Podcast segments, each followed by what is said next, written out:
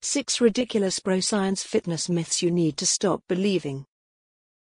If you frequent the various health and fitness forums online, along with the accompanying social media pages, chances are you will be familiar with the term bro science.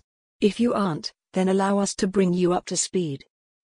Basically, in simple terms, bro science is advice given out by an unqualified guy, or bro, if you will, who obviously knows his way around the weight room.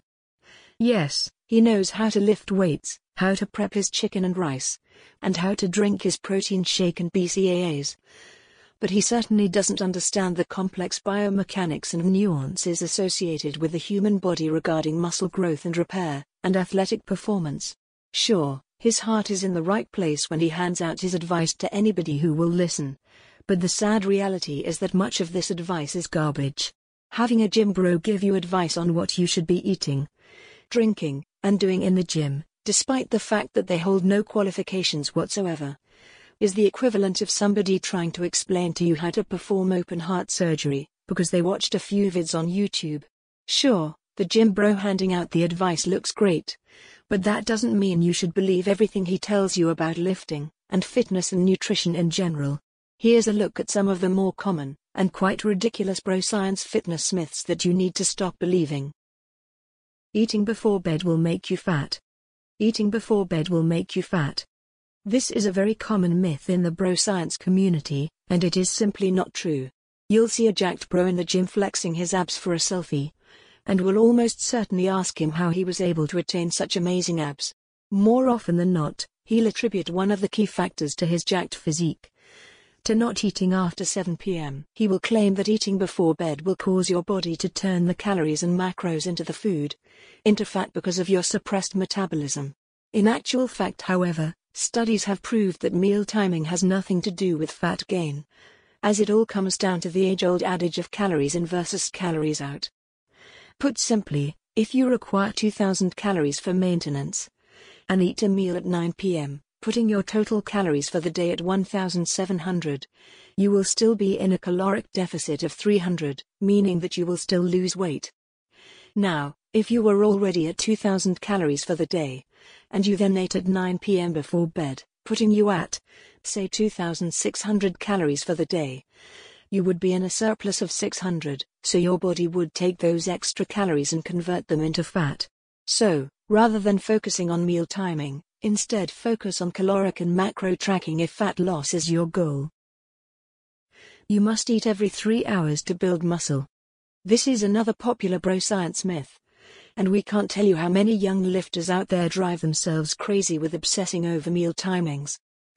Yes, studies have proven that, in order to stimulate the metabolism and keep it running at its highest capacity, you need to eat regularly, as opposed to skipping meals for several hours at a time. Generally it has been found that 3 hours between meals and or protein shakes is adequate enough.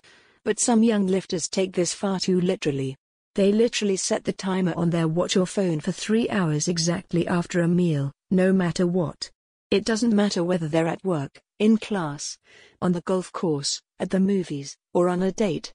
As soon as that alarm goes off to indicate 3 hours have passed, they instantly reach for that Tupperware and begin chowing down on their cold brown rice grilled chicken, and broccoli.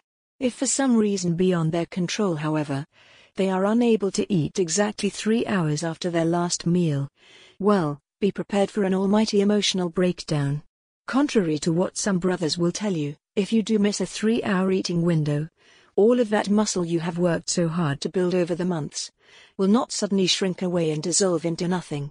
In fact, pretty much nothing will happen at all, except you may feel hungry, in simple terms, don't obsess over eating every three hours. And if you do skip a meal here and there, don't beat yourself up emotionally. If you're dedicated, you need to virtually live in the gym. If you're dedicated, you need to virtually sleep at the gym. A lot of bro lifters out there will lift weights twice a day, seven days per week, and there is just no need. Studies have found that you can add muscle to your frame with as little as three resistance sessions each week. Sure, Switching things up and training more frequently than usual can be beneficial if you hit a plateau. But please do not think that you need to dedicate your entire life to achieving an aesthetic physique, because you don't. In fact, if you are lifting seven days per week, or perhaps twice per day, you could be at risk of overtraining, in which case your muscles won't have enough time to repair themselves before you hit the gym again, so you won't build muscle at all. Bodyweight exercises are pointless. A lot of meathead brothers out there, that are decidedly bigger than usual, like to pass judgment on people that base much of their workouts around bodyweight exercises and movements. They believe that you can't build muscle or recruit enough muscle fibers when performing bodyweight exercises, making them pointless for anything other than getting a pump. In reality, however, plyometric training has been found to stimulate protein synthesis and subsequently help increase lean muscle mass in a variety of individuals. With effective exercises like push ups, pull ups, crunches, leg raises, plank, triceps dips, and burpees. You can build yourself one heck of an impressive physique if you put in the work. If it ain't hurting, you ain't working. If you ain't hurting, you ain't working. You've heard the common fitness mantras like squat till you puke and no pain, no gain, but some brothers sadly take this advice far too seriously. They believe that you need to push yourself to absolute breaking point every single time you train in the gym, until you are in intense physical pain. While DOMS, or delayed onset muscle soreness, is a good indication of a great workout. Please do not think that your workout was pointless if you come away relatively pain free. In reality, and without sounding like a typical judgmental gym bro, the only real bad workout is the workout that you decided to skip. Work through the pain. When we hear about athletes sustaining an injury and fighting through the pain to finish, we generally think of them as being tenacious and dedicated. While this is true, something else that is true is the fact that they were being foolish by continuing to work through an injury. Contrary to popular belief, you aren't a wuss if you pick up an injury in the gym and decide to let it heal, rather than working through the pain. In fact, you are actually a very smart individual. Working through an injury is literally the worst thing you can do. When we injure ourselves, unless surgery is required, our bodies take care of the healing process for us. In order to heal, we need to rest. If you pick up a slight injury, chances are you'll need a few days, maybe a week, off from the gym to allow your injury to heal.